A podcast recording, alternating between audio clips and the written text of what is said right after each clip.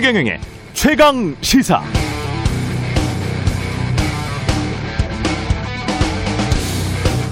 저는 임차인입니다. 라는 국회 연설을 했으나 사실은 임대인이기도 했던 윤희숙 의원이 어제 국회의원직을 스스로 사퇴하겠다고 밝혔습니다. 그는 문재인 정부의 임대차 3법을 질타하고 서민을 걱정하면서 저에게 든 생각은 4년 있다가 꼼짝없이 월세로 들어가게 되는구나 하는 생각이었습니다. 이제 더 이상 전세는 없겠구나. 그게 제 개인의 고민입니다. 이렇게 국회에서 말했죠. 그런데 이윤 의원 본인은 돈 때문에 고민할 필요는 없을 것 같습니다. 윤 의원 부친이 세종시에 가지고 있는 땅 1만 제곱미터 권익위 조사 때 주소지를 서울 동대문구에서 세종시로 잠깐 옮겨서 농지법 위반 혐의를 피해보려고 했던 것 같은 그 땅의 가치가 10억 원짜리 서울 아파트 최소 몇 채는 최소 몇 채는 될 수 있을 것 같습니다. 최근 수년 동안 세종시 땅값 상승률은 전국 1위를 기록해 왔고 올 1분기 땅값 상승률도 전국 최고. 세종시 전우면 신방리 부친이 산 땅은 게다가 이미 수년 전부터 각종 호재가 넘쳐났던 지역입니다. 윤희숙 의원의 부친이 이곳에 땅을 산 것은 2016년 5년 전이었죠. 시세 차익이 어느 정도인지 평가 차익이 어느 정도인지 부친은 그 땅을 왜 샀는지 권익위 조사 때는 왜 부친이 주소 이전을 한 것인지에 대한 윤 의원 본인의 제대로 된 해명이 아직 필요합니다. 의원직 사퇴하고 나중에 또 정치하려고 한다면 더욱더 그렇습니다.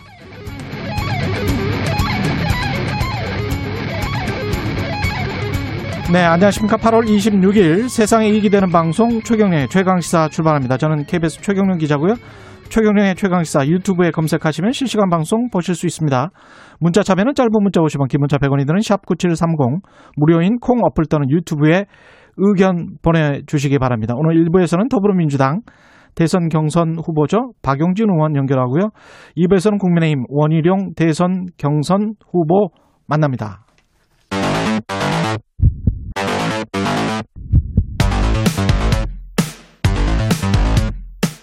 오늘 아침 가장 뜨거운 뉴스 뉴스 unboxing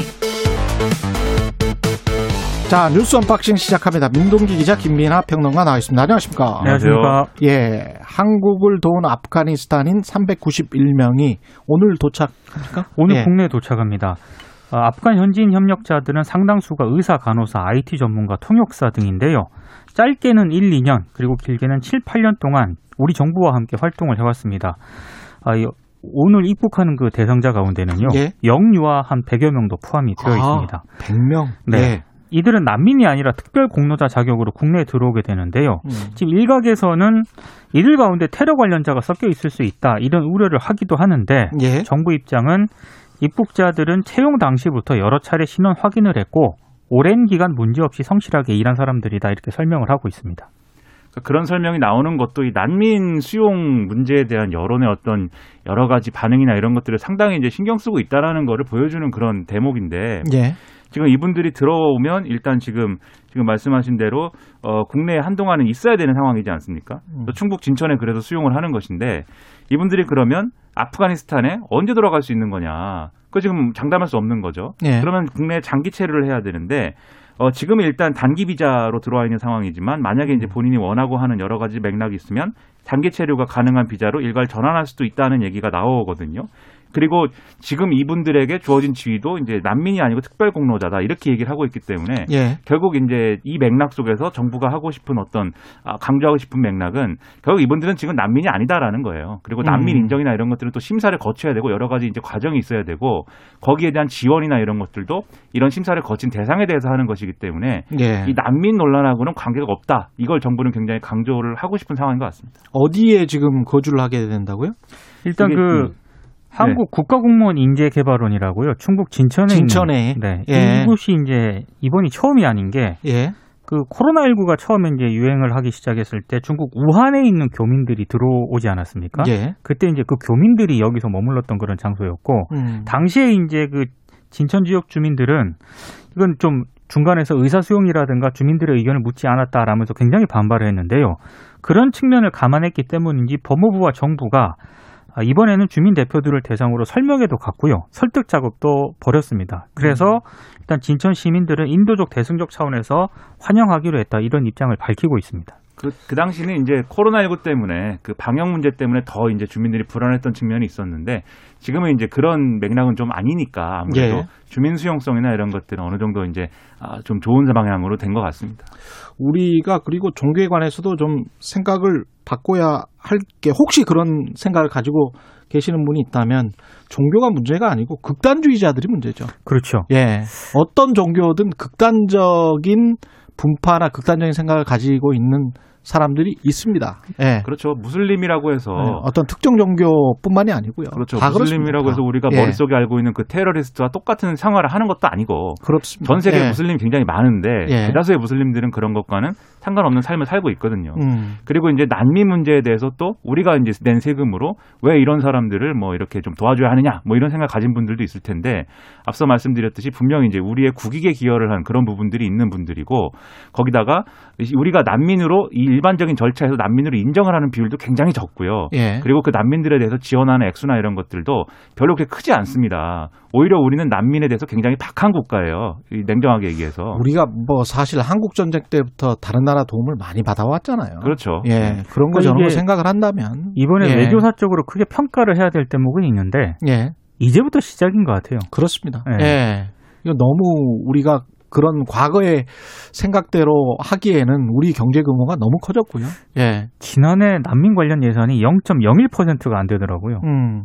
굉장히 심각한 이건 예. 우리 국격에 과연 맞는 어떤 예산 편성인가 이 부분에 대해서도 고민을 좀 해봐야 돼요. 그러니까요. 인도적 차원에서라도 생각을 좀 바꿔야 될 것 같고 청취자 2938님 아프가니스탄 영유아도 100여 명 포함이라니 마음이 그나마 조금은 좀 나아집니다. 이런 말씀을 하셨고요.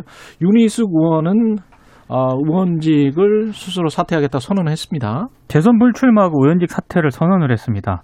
그러니까 전공 교체를 열망하는 국민들과 당원들에게 보답하는 길이라고 생각한다 이렇게 얘기를 했는데요.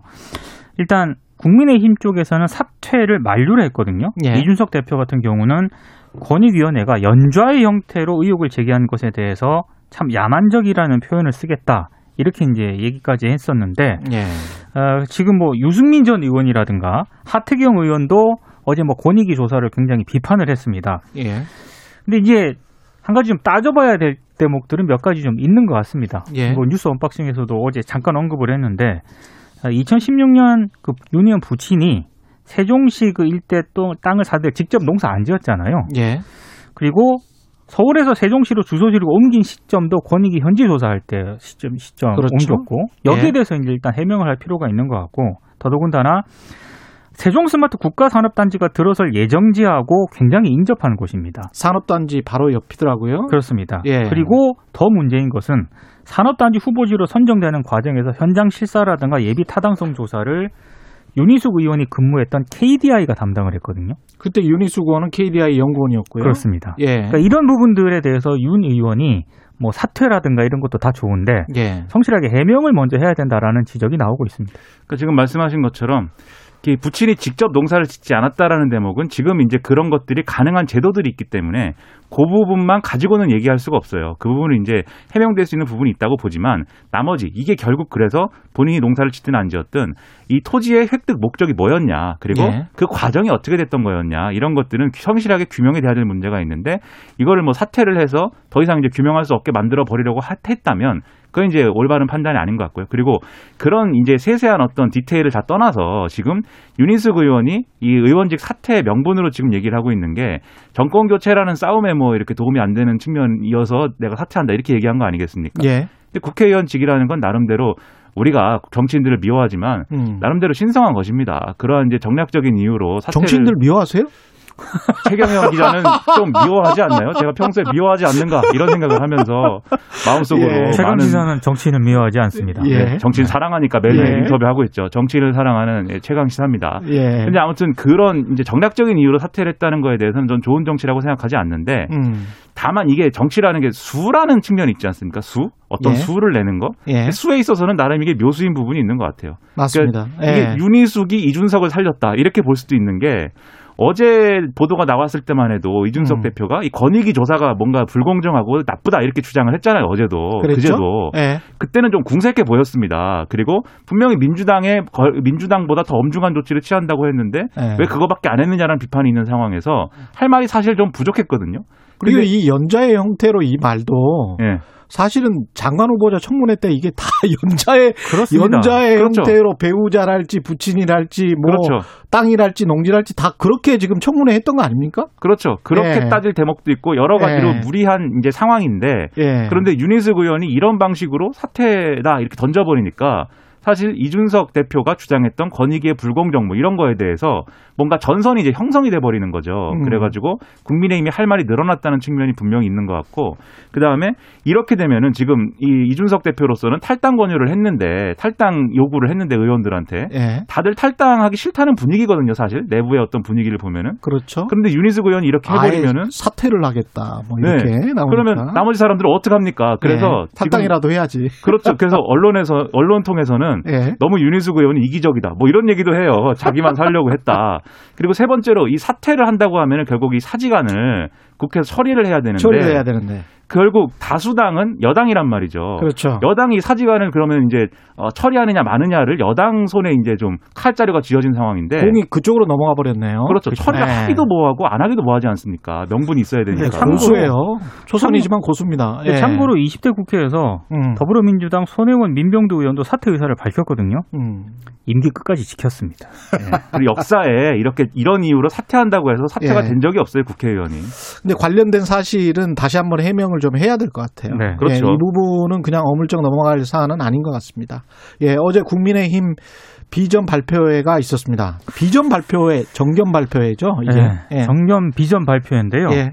어, 정말로 좀 밋밋하더라고요, 보니까. 예. 아, 뭐 예상은 했습니다만 어, 정말 밋밋했고 그리고 어제 그또 어, 윤희숙 의원의 또 부동산 의혹으로 발표회 3시간 전에 연직 사퇴하고 대선 경선 포기를 선언을 했거든요. 음. 그러니까 더 이제 분위기가 좀 약간 좀 밋밋했는데요. 홍, 그 의원들도 그런 이야기를 했죠. 국민- 실제로 7분씩 밖에 발표를 못 하다 보니까 예. 끝나고 나서 대표적으로 이제 홍준표 의원이 음. 굉장히 좀 독소를 쏟아냈습니다.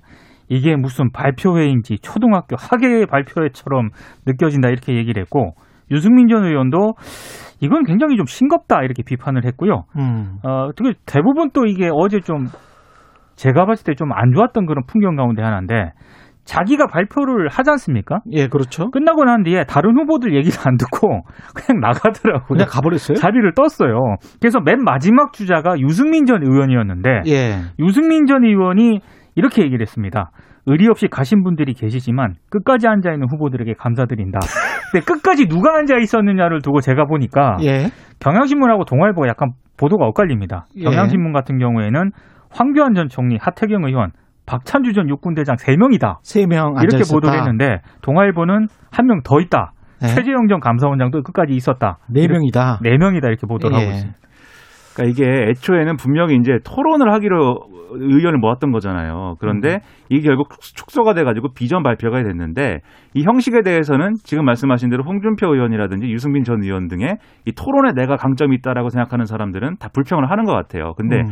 이 불만의 그럼 최종 종착지는 뭐냐? 누구 때문에 이 토론회를 해야 될 것이 비전 발표가 됐느냐를 따지면 결국 윤석열 전 총장이거든요. 결국 이 형식에 대한 불만도 윤석열 전 총장 견제 논리 이렇게 갈 것 같고 앞에서 얘기했던 이제 뭐이 권익위의 이제 조사 결과 이런 것들도 사실 여기에 해당하는 의원 중에 상당수가 윤석열 캠프에 포함돼 있다. 이 부분이 또 쟁점이지 않습니까? 여기에 연관돼서 대선 후보들도 지금 이 부동산 거래 검증을 다 받아보자. 홍준표 의원이 이렇게 얘기하고 있기 때문에 예. 이 비전 빌 발표에도 그렇고 부동산 이 권익위 조사 등도 그렇고 음. 윤석열 전 총장을 중심에 놓고 암수가 막 이렇게 오가고 있는 그런 상황인 거죠. 예.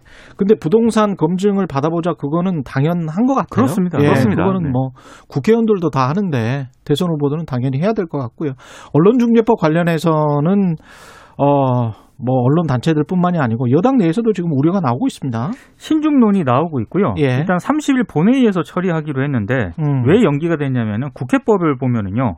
법안이 상임위 통과한 지 하루가 지나야 본회의 상정이 가능하도록 되어 있거든요. 예. 이걸 이제 국민의힘 쪽에서 문제 제기됐고 박병석 국회의장이 이걸 받아들였습니다. 음. 근데 본회의에서 이제 30일 처리할 예정입니다만 예. 여야의 입장이 변하지는 않고 있습니다. 나흘 남았는데 좀 생각을 달리했으면 좋, 좋을 것 같아요. 지금- 이게 지금 계속 수정되면서 왜 수정되는지도 모르겠어요. 그렇죠. 예. 이 애초에 그동안 상임위 논의를 이 문체위에 거치면서 예. 여러 가지 언론 단체들이나 야당의 우려 사항 이런 것들이 있어서 이른바 독소 조항 뭐 이렇게 불리는 것에 대해서 음. 좀 완화했다. 이게 여당의 설명이었습니다. 그렇죠. 근데 어제 법사위를 거치면서 예. 이좀 완화했다라고 주장한 조항들을 다시 손봐 가지고 음. 완화된 것은 너무 이제 이 법안의 효력을 너무 이제 없는 것으로 만들기 때문에 그 완화된 것들을 다시 원래대로 되돌리자 뭐 이런 부분들이 또 막 있거든요. 예. 그래 독소 조항에 대해서 이 완화했다고 하는 것도 독소 조항이 없어진 건 아니니까 그것도 문제다 이렇게 얘기하고 있는데 오히려 그것도 완화한 게 문제다라고 하면서 되살려놨기 때문에 예. 비판이 뭐 좀 비판을 이게 현실을 감안해 가지고 이 법의 어떤 취지를 살리자라고 하는 목소리도 사실은 그 설 자리가 사실은 줄어들고 있는 뭐 그런 국면으로 계속 가고 있습니다.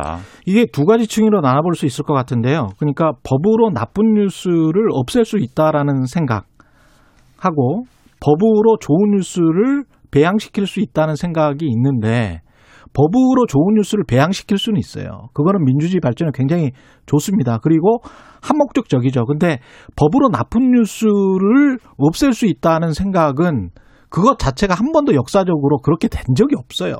이 징벌적 손배제를 한 제가 푸드라이온하고 ABC 사건 같은 경우에 400만 불 정도 소송이 들어왔었거든요.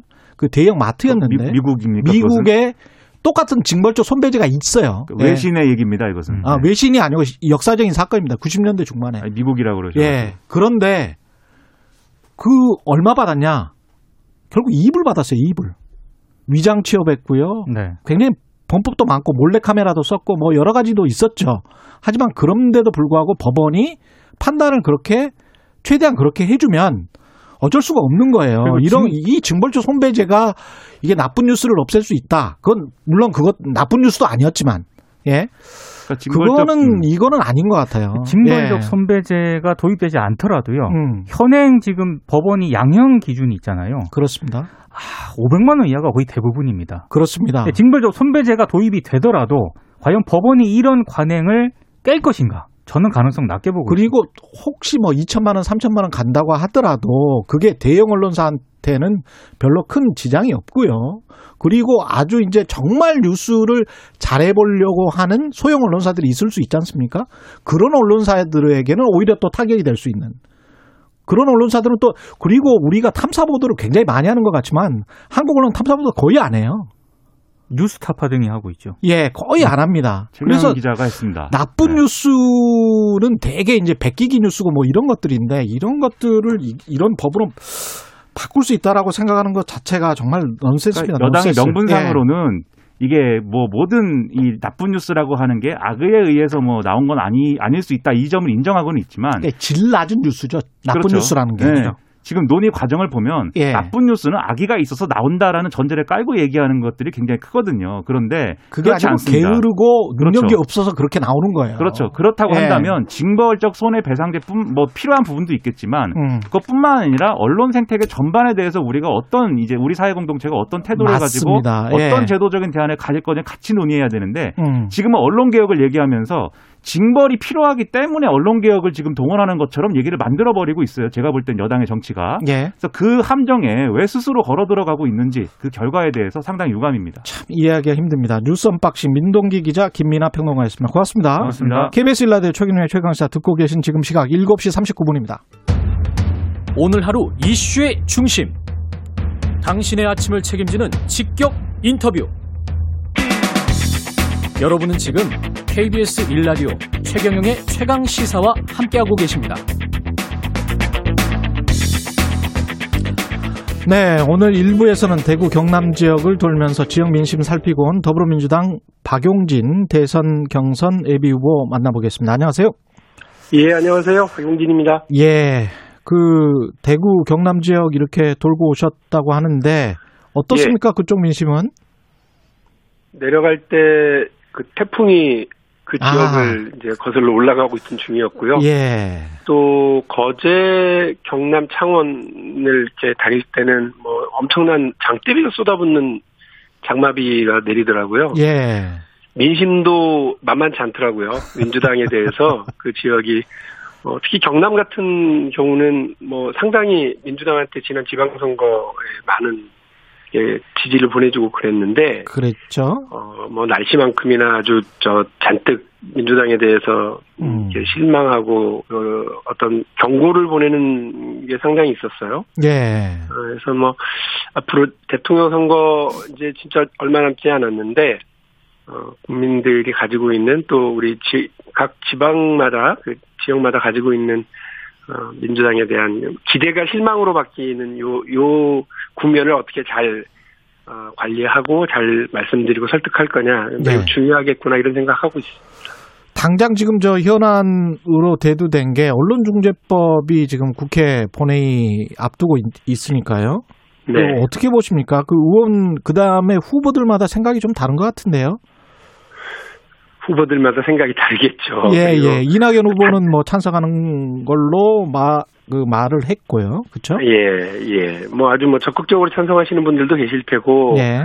또 이제 뭐 그 반반 정도이신 분들도 계실 텐데 예. 저는 뭐 어, 처음부터 음, 이 법의 도입 취지 뜻은 이제 공감한다. 그런데 음, 어 우리가 바라는 대로 그 원래 그 취지대로 법의 개정 결과가 나올지에 대한 우려는 있는 거죠. 뭐 음. 우리가 늘 새를 향해서 부메랑을 던지지만 그 부메랑이 그 어, 돌아와서 예. 오히려 그 우리를 때리는 예, 부메랑의 개혁의 부메랑 효과 어, 이런 게 있지 않습니까? 예. 그래서 도입 취지 뭐 법 개정의 취지는 어, 상당히 좋았는데 그, 취- 그 취지대로 어, 제도 개선의 결과가 나타나지 않을 당황스러운 경우들 을 우리가 여러 차례 봤는데요. 음.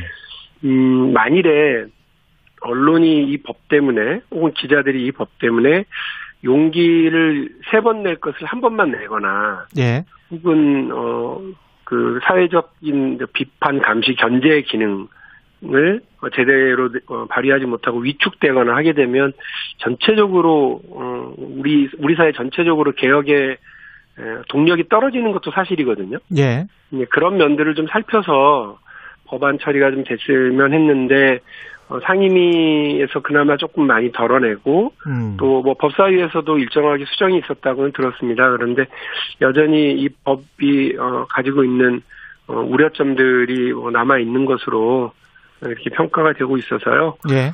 어, 이제 시간이 많지는 않지만 조금 더 어, 확보가 됐으니까 음, 정치는 어쨌든 마지막까지 어, 서로 협의하고 논의하고 사회적 합의를 만들어내는 과정이 어야 된다고 생각합니다. 그렇게 노력을 우리 민주당의 지도부가 해주시기를 기대하겠습니다. 그 분위기는 어떤가요? 그냥 통과시키는 분위기입니까? 아니면 좀 더 수기를 하자는 목소리가 좀 커지고 있습니까? 어떠, 어떻게 보세요? 저도 뭐 저 경선 국면에 어, 정신이 없어서 음. 우리 동료 의원들의 뭐 말씀을 따로 다 듣거나 이런 시간은 없었습니다. 그런데 예.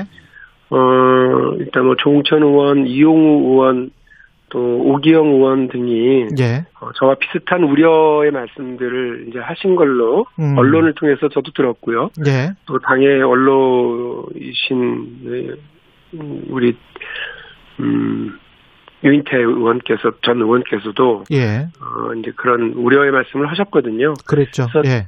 이게 이제 또 하나는 이 법의 그 개정 효과 에 대한 음 이제 뭐 취지에 반하는 효과가 나타나지 않을까라고 하는 우려 하나하고 민주당이 그 독선적인 국정 운영에 대한 비판, 네. 대선을 앞두고 그런 비판을 우려해서 그 국회 상임위원장에 대한 재배, 재배정 이런 것까지 아주 통 크게 결정한 거 아니겠어요? 예. 당내 반발과 우려, 뭐 비판도 상당했는데 음. 어, 지도부가 그 큰 결심을 했는데 그그큰 결심에 빛이 발해버리는 일이 되지 않을까 이렇게 또 그 저희가 밀어붙이게 되면 음. 어, 그런 우려도 있더라고요. 그러니까 정치적으로도 좀 불리한 것 같다.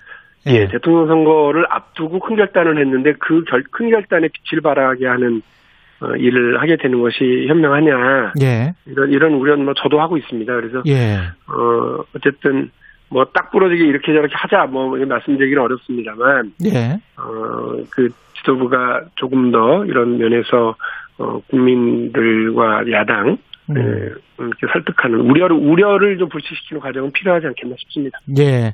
권익위가 국민의힘 12명에 대해서 부동산 불법 투기 의혹 있다고 발표를 했고 발표 하루 만에 이제 국민의힘이 징계 조치를 내놨는데 징계 수위는 적절하다고 보십니까? 민주당이랑 비교했을 때 어떻게 보세요?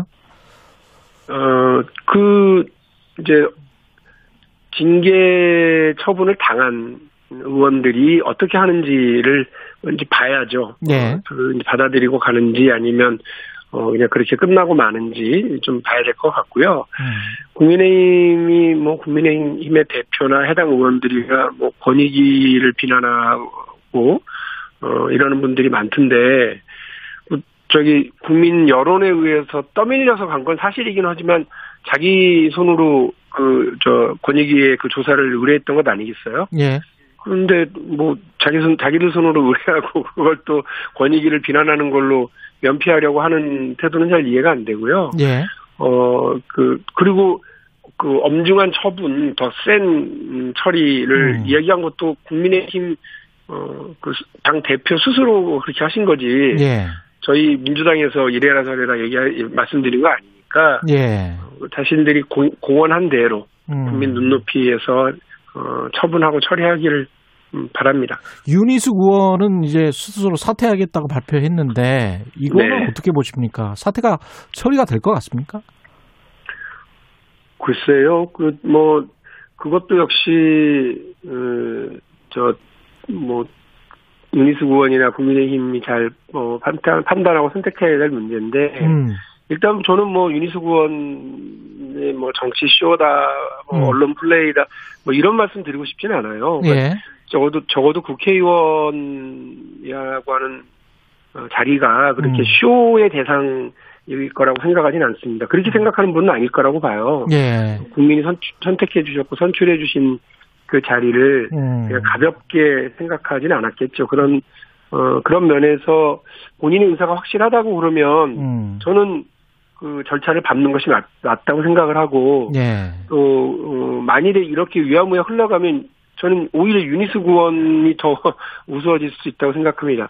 음. 근데 다만 예. 어, 윤희숙 의원이 음, 또 기자회견을 하면서 민주당한테 비아냥 비아냥하시고 예. 또 권익위 조사와 관련해서도 어, 비판하시고 하던데 저희가 그렇게 하라고 한 거 아니에요. 국민의힘이 어, 음. 자기 손으로 가서 조사 의뢰했고 또뭐그 그것이 비록 그 본인의 일이 아니고 가족의 일, 아버지와 관련된 일이라 하더라도 어, 지금 우리 국민의 눈높이는 가족과 관련해서도 부동산 어, 관련 의혹 가족뿐만이 아니라 지인, 친구들 혹은 뭐 그 보좌관까지도 다 지금 이 문제를 삼고 있는 어, 상황이거든요. 그래 왔었죠. 국민의 눈높이- 예. 예, 국민의 눈높이가 달라진 거예요. 거기에다가 뭐 권익위를 비- 비난하거나 민주당한테 비아냥거리실 일이 아닙니다. 예. 어, 이거를 깨끗하게 해명하고 어, 뭐 자금 출처라든지 처리 과정이라든지 뭐 이런 것도 깨끗하게 지- 해명하고 그 하시면 될 일이지. 음. 어, 이거를 갑자기 정치의 장으로 훅 끌고 들어와가지고 할 문제가 아닙니다. 얼마 전에 국회 저 정무위원회에서 저, 저, 저, 저도 낸 법안인 이해충돌법이 통과가 됐는데요. 예. 엄청나게 광범위한, 어, 그냥 평범한 공직자들도, 음. 그리고 그 가족들에게도, 어, 이런 그 부동산과 관련된 혹은 불, 불법적이고 부당한 재산 증식과 관련된 문제에 대해서 엄정하게 처벌하고 감시하는 그런 제도가 만들어진 거거든요. 예. 우리 국민 중에서 거의 뭐, 뭐, 800만이다, 1000만이다, 이렇게 해당된다, 이런 우려가 있을 정도로 그래요. 음. 어, 윤희숙 의원이 지금 이런 상황을 음, 제대로 인지하지 못한 채로, 어, 뭐 본인의 억울함만, 그리고 여당에 대한 비난과 그 비아냥만 늘어놓으신다면 오히려, 어, 저는 더 무책임한 태도가 될 수밖에 없을 거다, 이런 말씀 드립니다. 그 후보님 지금 저 지난번에 법인세, 소득세, 감세 그 이야기는 어 최근에 네. 최강 시사에서 하셨고 공무원연금과 국민연금 통합하겠다는 공약은 최근에 하신 거잖아요, 그죠? 예, 그- 예, 이건 무슨 내용입니까? 어, 많은 분들이 박용진 이제 대통령 할 생각 없나 보다 이렇게 생각하시더라고요. 왜 자꾸 그렇게 어, 네. 어 떻게 보면 기득권 혹은 뭐 표를 가지고 있는 집단들한테 자꾸 예, 어, 이렇게 표 못 받을 소리만 하냐고들 하시는데 예, 어, 아시겠지만 공무원 연금과 사학연금, 뭐 군인 연금 이렇게 특수직역 연금들이 어, 계속해서 적자 구조고요. 그렇죠. 이거를 우리 국민들의 세금으로 메우고 있고요. 앞으로 가면 갈수록 더 이게 적자 부는 더 커질 거라서 예, 어, 지금 당장에도 그렇습니다만 미래 세대인 우리 청년들에게 엄청난 부담을 줍니다. 음, 그런데 이거를 그냥 그, 그, 반발이 심하니까 공무원 연금이나 사학연금이나 반발이 심하고 당장 또 선거 때 표가, 표가 우리는 급하니까 그냥 넘어가고, 어, 이렇게 하다 보면 이 폭탄 돌리기가 돼서 미래 세대에 그냥 자꾸 떠넘기게 되거든요. 예, 어, 저는 모든 복지 제도든 또, 어, 그것이 연금 제도든 간에, 어, 그 재정적인 뒷받침이 가능하냐, 그리고,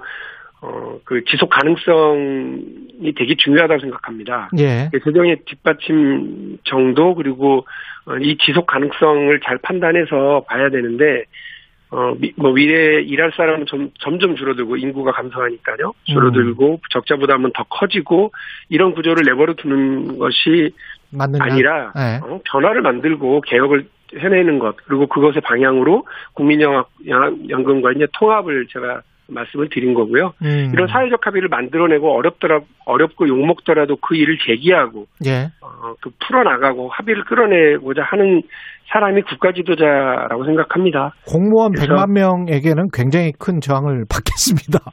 아, 뭐 알고 있습니다. 그 예. 저희 아 뭐 그 집안에 많은 어 저희 아버지나 저 예. 작은 아버지들 그리고 어 저희 뭐 아내도 사실은 뭐 공무원이었기 때문에 음, 어떤 말씀인지 잘 알고 있고요. 예, 어 그럼에도 불구하고 설득하고 합의를 만들어내는 과정이 누군가가 해야 될 일이고요. 음, 어, 정치인으로서 그 부분에 대해서 조심스럽게 말씀드린 겁니다. 다만 공무원들에게 일방적으로 희생만 하라고 할 수 없는 거 아니겠습니까? 그러니까 공무원 단체와 공무원 노조 등이 요구하고 있는 공무원의 노동 상권 보장 그리고 어, 정치적 활동 자유를 어느 수준까지 어, 보장할 거냐 요, 요 논의와 공무원 연금 개혁의 논의를 한꺼번에 테이블에 올려놓고 패키지 딜을 하자 음. 그런 제안을 드렸었습니다. 예. 그 대권 주자들 부동산과 관련해서 다 대권 주자들도 검증하자. 이거는 찬성하시죠? 저는 뭐 거의 무한 검증 대상이라고 생각합니다. 대통령 예. 후보들과 음, 공무원 공직자들은요. 예. 그래서 어떤 방식이든 다 동의합니다. 예, 언론사들이 하는 방식이 아니고 지금처럼 뭐 권익위가 한꺼번에 하자 뭐 이런 방식, 어떤 제도를 만들어서 하자 이런 방식도 다 참 석하실 예, 거죠? 참여하실 거죠? 예. 뭐, 예, 뭐 저는 언론도 어 어쨌든 의혹 제기 그리고 어문저 어, 문제 제기, 이제 음. 팩트 체크 이런 것들을 통해서 어 저기 중요한 역할을 하고 있다고 생각하고요. 예. 어, 뿐만이 아니라 이제 공식 기구, 국가 기구 혹은 합의된 어, 단위에 의해서 합의된 단위에서. 여, 예. 여야의 모든 뭐 후보들이 다 이런 검증 과정을 겪는 것이 필요하다고 생각합니다. 예. 근데 지지율은 지금 좀 어, 상당히 답보 상태인데 마지막으로 어떻게 생각하시는지. 예. 그 저는 1, 2위 후보 간의 이전 투구가 이 이전 투구라고 하는 게 진흙탕 싸움을 얘기하잖아요. 예. 그 옆에 하얗게 새 정책과 새 비전으로 단장하고 음. 어, 하얀 옷을 입고 나와서 그거 발표하려고 그러는데 1, 2위 후보가 진흙탕 싸움을 하고 그 진흙탕이 다 튀어서 튀어서 어, 어, 제일 제일 큰 그저 예. 피해를 입은 거는 는 박용진이다. 3위 후보 박용진을 생각하고요. 그럼에도 불구하고 그런 이전 투구 알겠습니다. 네가티브 정쟁이 아니라 예. 정책과 비전으로 국민 여러분께 더불어민주당 박용진 후보였습니다. 네 고맙습니다.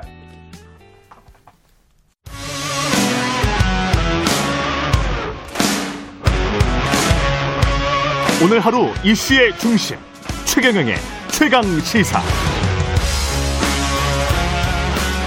네, 어제 국민의힘 비전 발표회 있었습니다. 대권 후보 전원이 모였었습니다. 한결같이 문재인 정권에 각을 세우면서 자신이야말로 정권 교체를 이뤄낼 적임자다 이렇게 강조를 했는데요. 원희룡 후보 연결돼 있습니다. 안녕하세요.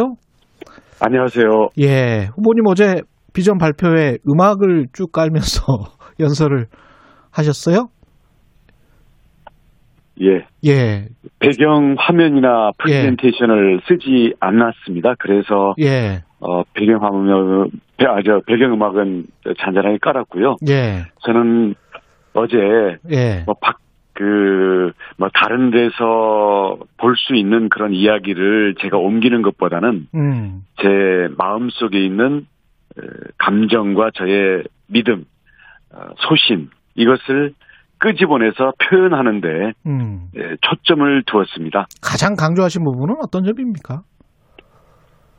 아, 어떤 어려움에도 포기하지 않았던 우리 국민들이 예, 지금 코로나와 어, 이 국가의 실패 때문에 꿈을 잃어가고 있는데 음, 우리는 국가가 자신의 역할을 새롭게 에, 찾아서 국민들에게 힘을 줘야 된다. 예, 그런 메시지를 전하고 싶었습니다. 예, 국가의 역할을 강조를 하셨고 경쟁력 같은 경우 원희룡만의 경쟁력은 뭐라고 말씀을 하셨어요? 본선 경쟁력이죠. 본선 경쟁력이다. 네, 예. 에, 우선 준비돼 있는 후보고요. 음, 이미 검증 검증을 다 거친 후보입니다. 음, 본선에서는 예, 문재인 정부와 싸웠다는 반문을 넘어서서 예, 국정 현안을 얼마나 잘 이해하고 음, 앞으로 닥쳐오는 이 세계의 변화와 미래의 여러 가지 도전들에 대해서 에, 이것을 헤쳐나갈 수 있는 에, 경험과 비전이 얼마나 잘 준비되어 있는가 예, 이것을 엄격하게 에, 검증할 수밖에 없습니다. 이런 예. 점에서 어, 저는 에, 그동안의 정치력과 행정 경험 그리고 미래에 대한 준비를 어, 혁신의 성과들을 가지고 해왔기 때문에 예, 이런 점들에 대해서 바로 국정 운영에 접목하더라도 시행착오 없이 진행할 수 있는 그런 경쟁력을 가지고 있습니다. 바로 이런 점 때문에 음, 그동안 어려운 과정에서 민주당과 다섯 번 어, 선거에서 싸웠지만 예. 모두 과반수 이상으로 이긴 전력이 말해주죠. 음, 이 권익위 조사 결과 이제 12명 정도 나왔고, 이준석 당대표가 뭐 6명 정도 소명받고 6명 정도는 처리를 하고 뭐 이랬습니다. 예. 관련해서 어떻게 보십니까? 윤희숙 의원 사태까지 합쳐서 이게 어떤 권익위가 좀 심했다라고 보시는 그렇게 주장하시는 분들도 있더라고요. 윤희숙 의원도 그렇게 이야기를 했었고. 예. 예, 우선 국민의힘은 예. 그 권익위의 조사 결과를 원문 그대로 투명하게 공개했습니다. 예. 예, 그리고 당 자체에서 개인들의 소명을 듣고 그에 대한 당 나름의 판단은 했는데요. 예. 이게 투명하게 공개한 그 내용을 가지고 앞으로 언론이든 모든 국민들이 더 추가적인 검증에 들어가지 않겠습니까? 예. 그러니까 그런 점들을 가지고 어, 나오는 부분들에 대해서는 음. 어, 추가적인 책임이나 이런 부분들에 대해서도 얼마든지 열려 있다는 그런 자세라고 보고요. 윤희숙 의원 같은 경우에는 너무나 안타깝고 음. 어, 그러면서도 지금 그 아버지 문제로 인해서 어, 나온 문제에 대해서 본인이 책임지겠다고 했는데 예. 우선 어, 결기가 대단하다고 생각합니다. 예. 근데 평가가 약간 엇갈리는 게 그렇게 보시는 분들도 있는 것 같고 그런데 KDI에서 그 세종 연구원으로 있을 때 예타를 거기서 했더라고요. 산단이랄지 뭐 이런 것들. 근데 이제 부친은 동대문구에 사시면서 굳이 세종의 산업단지 인근에 2016년에 땅을 그것도 만 제곱미터면 거의 중농 수준의 땅을 산 거잖아요. 네. 이 권익위의 조사 결과가 원문 예. 그대로 투, 투명하게 공개됐기 때문에 이에 대한 검증과 어, 국민적인 논의 그것은 불가피하다고 보고요. 예. 어, 현재로서는 어, 여러 가지 그 이야기들이 제기되지만 어, 윤희숙 의원이 결기를 가지고 배치한 부분에 대해서는 대단하다고 생각합니다. 당의 조치, 다른 조치들은 뭐 적절했다 이렇게 평가하십니까? 제가 그것을 뭐 최종적으로 평가할 입장은 아니고요. 예. 그 상대적으로 그 민주당에서 어, 탈당 권유를 해놓고는 현재까지 아무런 추가 조치를 취한 게 없지 않습니까? 예. 그러니까 그런 점에서는 정치권 모두에게 주어진 음. 국민들의 따가운 의혹과 질책에 대해서 예. 국민의 힘이 국민의 눈높이에 맞춰서 대응해 가야 된다. 그런 점을 어, 저는 더 힘주어 말하고 싶습니다. 예. 이준석 당대표와 윤석열 캠프 간의 어떤 그 미묘한 긴장 관계, 그게 이제 확 불거졌다가 지금은 이제 잠잠해 진 것 같은데, 어떻게 보십니까? 이게 계속 수면 아래에 있는 겁니까? 아니면 다 끝난 겁니까? 어떻게 보세요? 어, 특히 제가, 어, 앞장서서 제기했던 예. 그 선관위 구성 이전에 불공정한 경선이 이 과속해서 진행되는 부분에 대한 것은 제동이 걸렸거든요. 예. 그리고 이준석 대표도 공정 경선을 더 신중하게 하겠노라고 약속했고 음. 정홍원 선관위원장을 어, 지금 지명을 했기 때문에 그랬죠. 일단은 예. 한 고비는 넘어갔다고 보고요. 예. 현재 진행되는 어, 뭐 대표나 이각 캠프 간의 그 갈등은 음. 에, 앞으로 의견을 잘 취합하면서 잘 조율해 나가면 음. 어, 앞으로 그 공정하고 감동적인 경선으로 충분히 해나갈 수 있으리라고 그렇게 기대해 봅니다. 근데 갈등은 이제 좀 지나간 것 같은데 토론회가 이게 정견 발표회로 바뀌면서 예상했던 대로 굉장히 좀 밋밋했고 홍준표 후보나 유승민 후보도 그런 이야기를 하고 있단 말이죠. 그래서 토론회랄지 이런 것들은 굉장히 좀 많이 가져야 되지 않을까 그런 생각인데 어떻게 보세요? 이런 예. 부분들은? 오늘 선관위가 구성이 되거든요. 예. 이제는 후보 초청 토론회를 할 수 있는 이 합법적인 권한을 가진 기구가 출범을 하기 때문에 음. 네, 무, 무제한 토론을 해야죠. 음. 국민들은 토론 이외에는 후보들을 어, 파악하고 평가할 그런 그 기회가 없지 않습니까? 예. 어, 본선의 치열한 승부를 생각하더라도 음. 토론과 검증은 무제한 그리고 철저하게 진행될수록 어, 본선 경쟁력에 도움이 된다고 생각합니다. 예, 그러면 이 정, 정홍원 선관위원장 체제는 하여간 선거 관리를 하는 동안에는 안정적으로 갈 수 있다고 지금 판단을 하시고 있는 거네요. 예, 우선 그렇게 기대를 하고요. 예, 어, 이번에 이그 불공정 경선을 둘러싼 그 음. 당내의 여러 가지 갈등을 봤을 때 이게 얼마나 예민하고 예. 엄정한 그 공정 자세를 지켜야 되는지에 대해서 음, 어, 새삼 아, 더 그 의지를 다졌을 것이라고 어, 믿습니다. 예. 경선 룰과 관련해서는 어떻게 지금 돼 있나요? 지금 여론조사 1차 컷오프에서 100%, 2차에서는 70% 이렇게 지금 돼 있지 않습니까? 예, 그렇죠? 여론조사 비율도 문제가 되고 예. 또그 여론조사에 국민의힘 지지층 외에 음, 민주당 지지층을 포함시킬 거냐 이런 역선택의 문제가 있는데요. 예, 우선 그 경준위에서 1차 안이 제시가 돼 있기 때문에 예, 선관위에서 이것을 다시 한번 심층 검토를 해서 음, 객관적인 데이터들을 가지고 어느 것이 본선 경쟁력에 가장 유리하고 정권 교체에 바람직한가 이 기준만 가지고 예. 검토를 해주시기 바랍니다. 근데 그렇게 다시 검토를 한다고 하면 기존의 경준이 안, 그 여론조사 100%, 2차에서는 70%이 안 말고 다른 쪽으로 하자고 하면 그러면 또 반발할 후보들이 있지 않을까요? 아니 그래서 예. 경준이가 무슨 권한으로 미리 다 정해놓느냐 말이죠. 아, 경준이는 아무 권한이 없는 겁니다. 이게 가이드라인은 아니었다.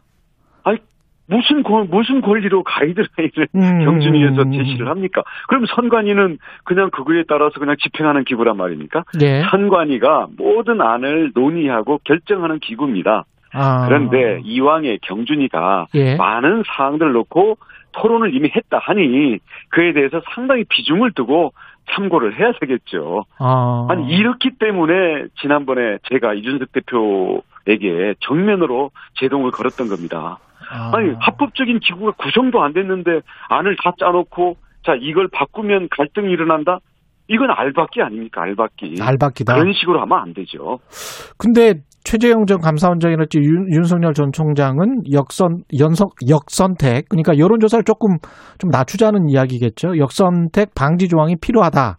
홍준표 의원이랄지 유승민 전 의원은 반대 목소리를 내고 있는데 원희룡 후보님은 어떤 생각이세요? 이것과 관련해서? 저는 예. 그게 자기한테 유리하고 불리하고에 따라서 바꾸자 말자기 때문에 예, 저는 그 모두가 설득력이 없다고 봅니다. 다 어, 설득력 저는, 없다. 예, 예. 그 그래서 이런 것들을 유불리가 아니라 음. 객관적인 데이터를 놓고 무엇이 본선 경쟁력과 정권 교체에 가장 바람직한지를 그것을 사심 없이 논의를 해서 제시를 하면 아, 만- 상당 부분 설복을 할 수 있다고 생각을 하고요. 예. 만약 유불리 때문에 계속 반대를 한다면 그때는 선관위가 결정권이 있기 때문에 결정을 해야죠. 아, 선관위가 결정을 하면 그걸 그냥 따르겠다라는 아, 그런- 따라야죠. 어떻게 예. 하겠습니까? 예. 예, 알겠습니다. 그 정책 이야기를 좀 해보겠습니다. 예. 지금 어제 복지국가 찬스 공약을 발표하셨는데요. 이건 네. 어떤 내용인가요? 예, 지금 개인들의 그 양극화가 너무 심화됐고요. 예. 특히 부모 찬스라든지 기존에 자기의 부가 없는 사람들은 어, 지금 모든 것을 포기해야 되는 그런 상황이 계속되고 있지 않습니까? 그래, 특히 내 집 마련 예. 그리고 애를 낳고 키우는 어떤 이 보육과 육아의 문제 음. 이런 데서 이런 게 매우 격차가 커졌기 때문에 예. 국가가 개인에게 조금 도와준다면 개인들이 꿈을 갖고 도전을 할 수가 있거든요. 예. 그래서 어저께 발표한 것은 우선 그 육아 휴직과 부모들이 아이를 낳- 아이들을 낳았을 때 지금 어린이집은 어느 정도 돼 있는데 예. 소득 보장이 전혀 안 돼 있어요. 그렇죠. 그래서 예. 맞벌이 하는 부부들 같은 경우에는 애를 맡길 문제 때문에 정말 이 전전긍긍하면서 그러다 보니까 그걸 쳐다보는 젊은 세대들이 애를 안 낳는 것을 오히려 합리적이라고 생각을 하게 되는 거거든요. 예. 그래서 우리가 스웨덴이나 독일처럼 음. 아이를 낳으면 지금 고용보험 들어있는 사람은 월 300만 원까지 그리고 전혀 아무런 고용보험이 없는 사람도 월 100만 원의 소득을 보충해 주자.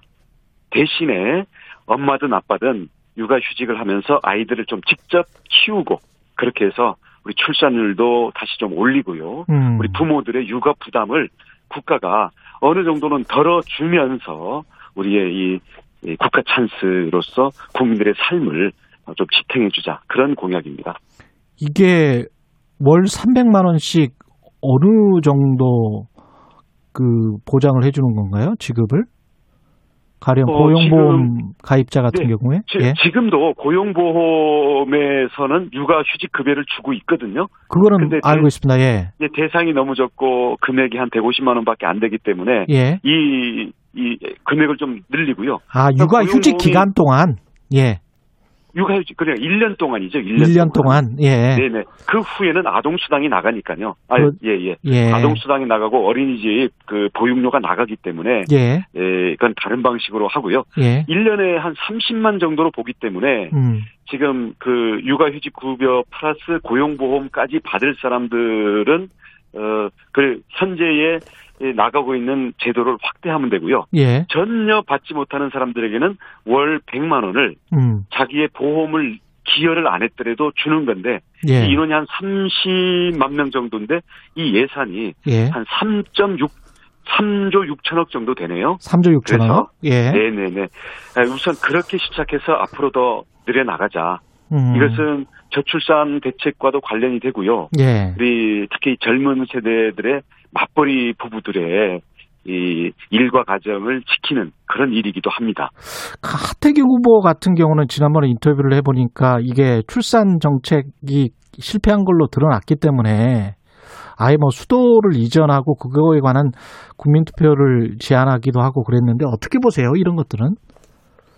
출산율과 관련해서요. 예. 출산을 우리가 출산 장려 정책을 한 20여 년 동안 했습니다마는 이게 잘 안 먹혔잖아요.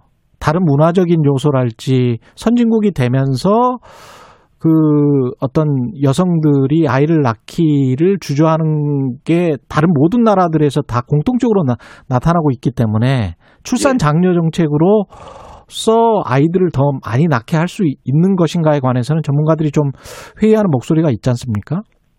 출산 자체만 초점을 맞춘 정책은 실패합니다. 예, 스웨덴도 예, 어, 그 80년대에 출산율이 떨어지다가 이걸 반전시켰고요. 예. 독일도 2006년에 이걸 반전을 시켰거든요. 음, 그 핵심은 뭐냐면 육아에 따른 부담을 국가가 덜어줬고요. 예, 그다음 특히 엄마가 직장으로 돌아가는 것을 수- 보다 쉽게 만들어줬고요. 음, 그렇기 때문에 지금 우리 똑똑한 젊은 여성들이지 않습니까? 대한민국이 예, 아이를 낳으면 이게 거기서 자기 인생이 이 사회생활이 끝난다 라고 음. 할때 그걸 선뜻 선택하지 않는 본인의 선택 문제가 있고요. 예.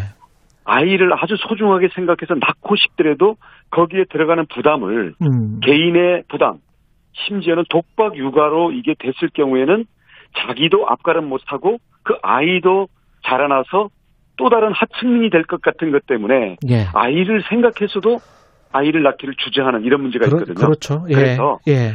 출산은 결론은 출산율의 반전으로 나와야 되지만 결과는 음. 이것을 푸는 것은 출산을 둘러싼 육아 그리고 직장으로의 복귀 나아가서 생애 전 주기에 걸쳐서 나의 앞가림과 우리 아이가 살아갈 미래가 예. 국가에서 어느 정도 부담을 덜어주고 미래의 희망을 실질적으로 도와준다. 이 믿음이 있어야 출산율이 반전이 되죠.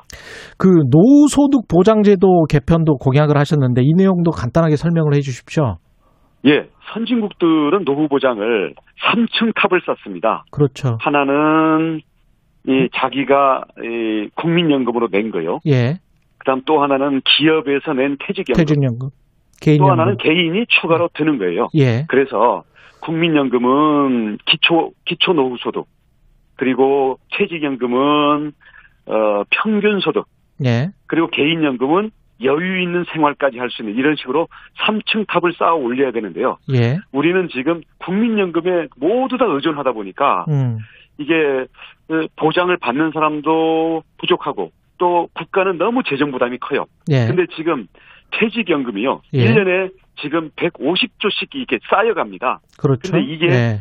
수익률도 너무 낮고요. 그렇습니다. 수수료도 높고 이 사이에 경쟁이 없어요. 거기에다가 모두 일시금으로 타가서 음. 자녀들 창업 자금이나 결혼 자금으로 이걸 쓰다 보니까 음.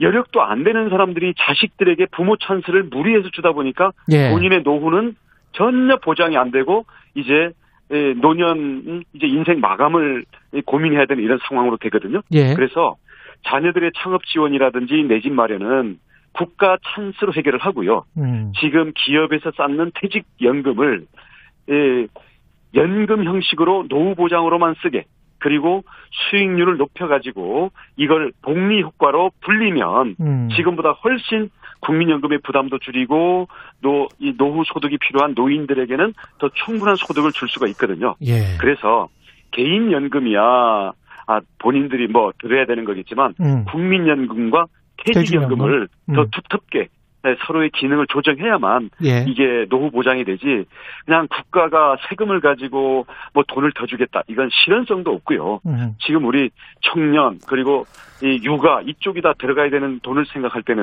음. 이 노후 소득 쪽에는 기업의 돈들이 지금 묶여 있는 이 부분을 우선 효율적으로 쓰는 게 최우선이라고 예. 생각합니다. 수익률을 더 높게 하는 방안도 여쭤보고 싶습니다만은 질문이 하나 아, 남았어요. 예, 예.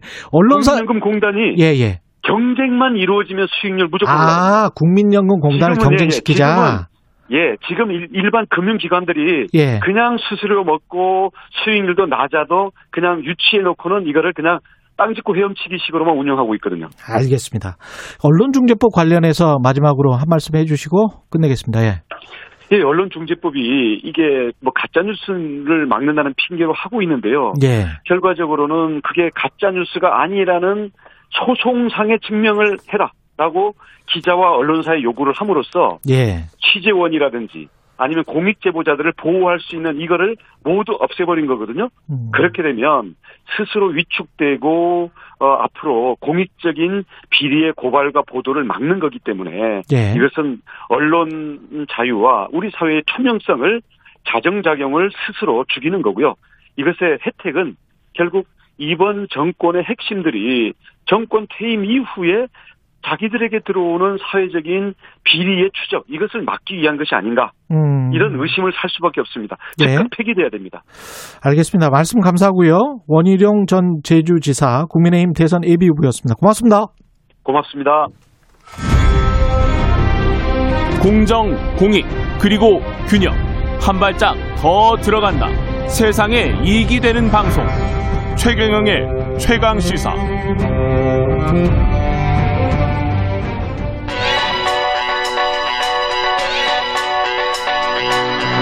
최강 시사 박대기의 눈.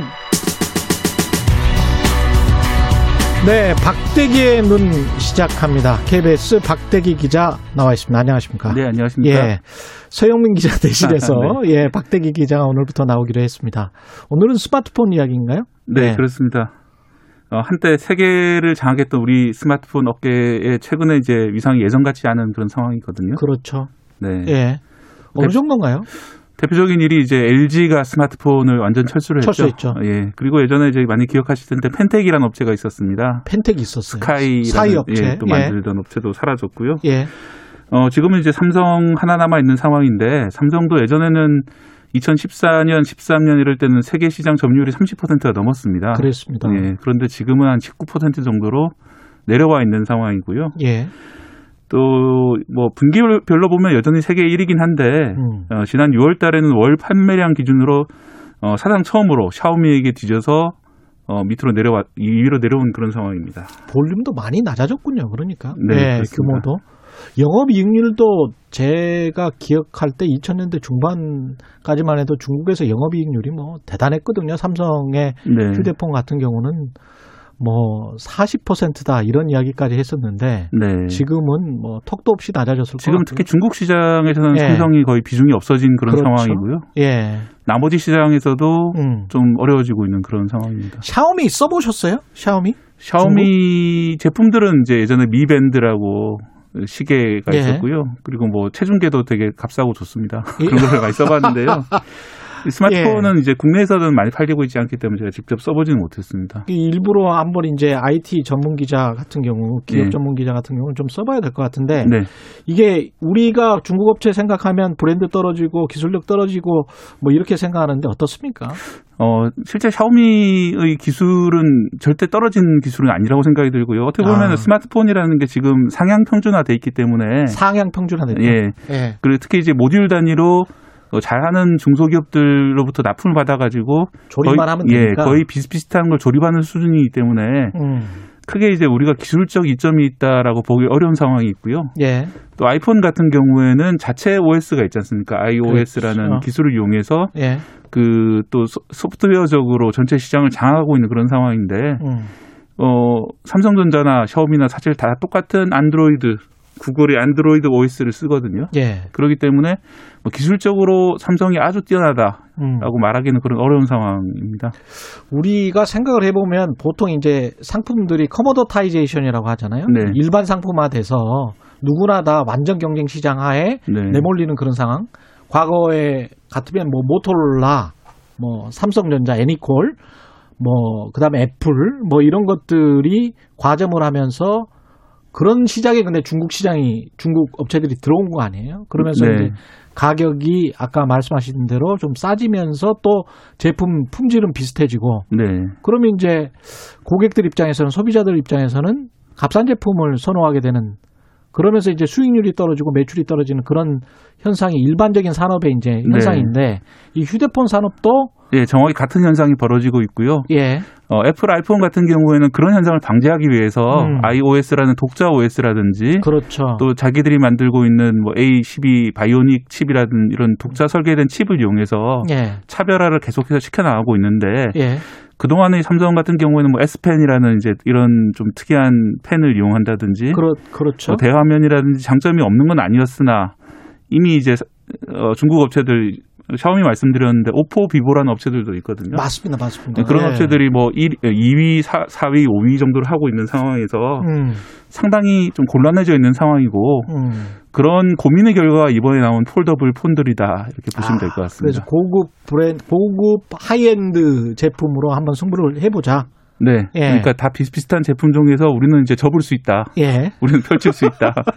뭐 이런 거를 이용해서 다른 예. 차별화를 좀 시켜보자는 그런 전략인 것 같습니다. 접거나 뭐 펼치거나 이러면 좀 좋습니까? 어때요 한번 어, 써보셨어요, 그거는? 예, 저는 이제 예. 계속 지금 foldable에 대해서 2년 전부터 나올 때마다 계속 써보고 있는데요. 예.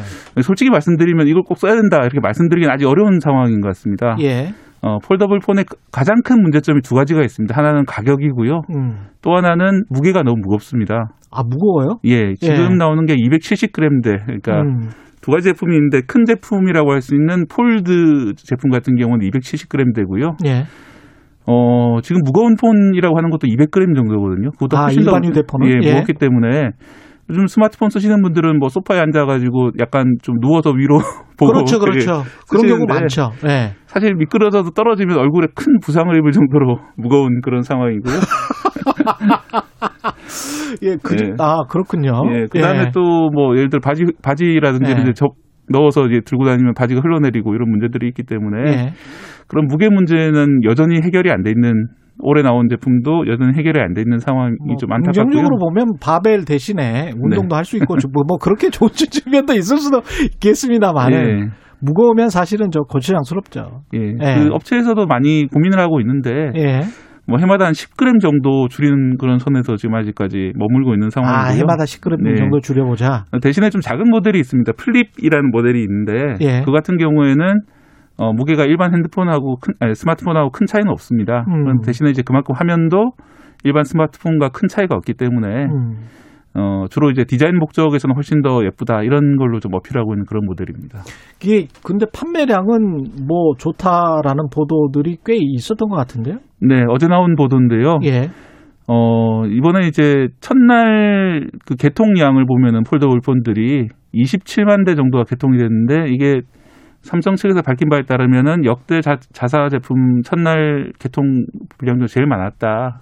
이게 가격이 200만 원이 넘죠. 아직도. 아, 아닙니다. 이번에 좀 가격을 낮췄습니다. 그 가격 그것- 낮췄어요? 예, 그것 때문에 예. 효과를 본 것 같은데요. 음. 큰 모델인 폴드 모델 같은 경우에는 원래는 240만 원 정도였는데 199만 원으로 낮췄고요. 예.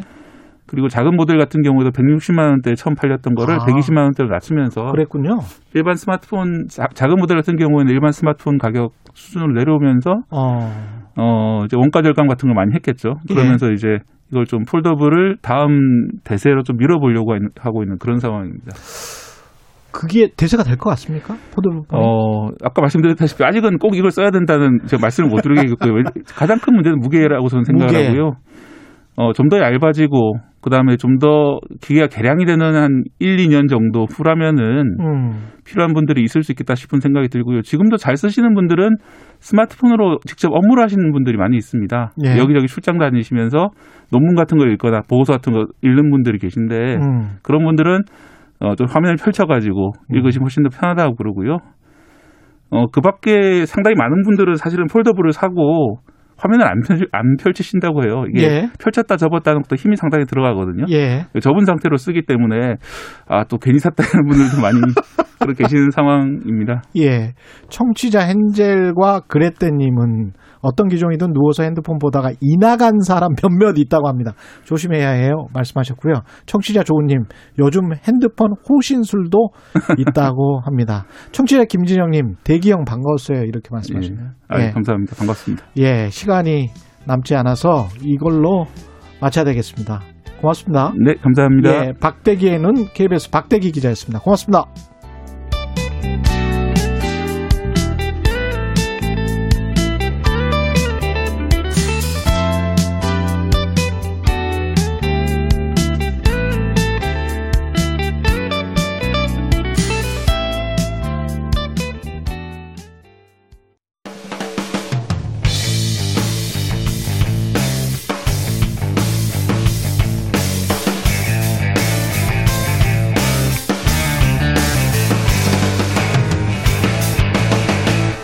최경영의 최강 시사.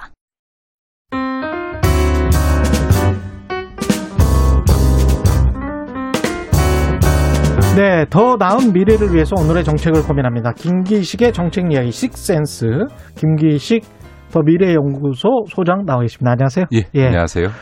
아 가계부채 이야기 오늘 하실 예정이네요. 음, 참 네. 이게 가계부채 생각하면 참 답답합니다. 예. 예, 지금 이제 가계부채가 1,800조를 지금 넘어가고 있는 것으로 나와서 이제 그 심각한 얘기들이 나오는데 예. 이걸 이제 수치적으로 보면 문재인 정부가 출범할 때 음. 어, 가계부채가 1,500조가 안 됐습니다. 예. 1,400조였는데 지금 1,800조가 됐으니까 그 5년 사이에 20% 이상 아. 어, 가계부채가 증가한 셈이죠. 그러니까 예. 객관적 수치상으로도 가계부채가 폭발적으로 증가했는데 무엇보다 지금 이제 좀 경고음들이 나오고 언론이나 이제 금융당국에서도 계속 그 가계부채 대책 마련 요구를 하겠다는 소리가 나오는 이유는 수치도 수치지만 지금 이제 그 저금리 기조로 쭉 왔던 이 그 금융 기조가 이제 네.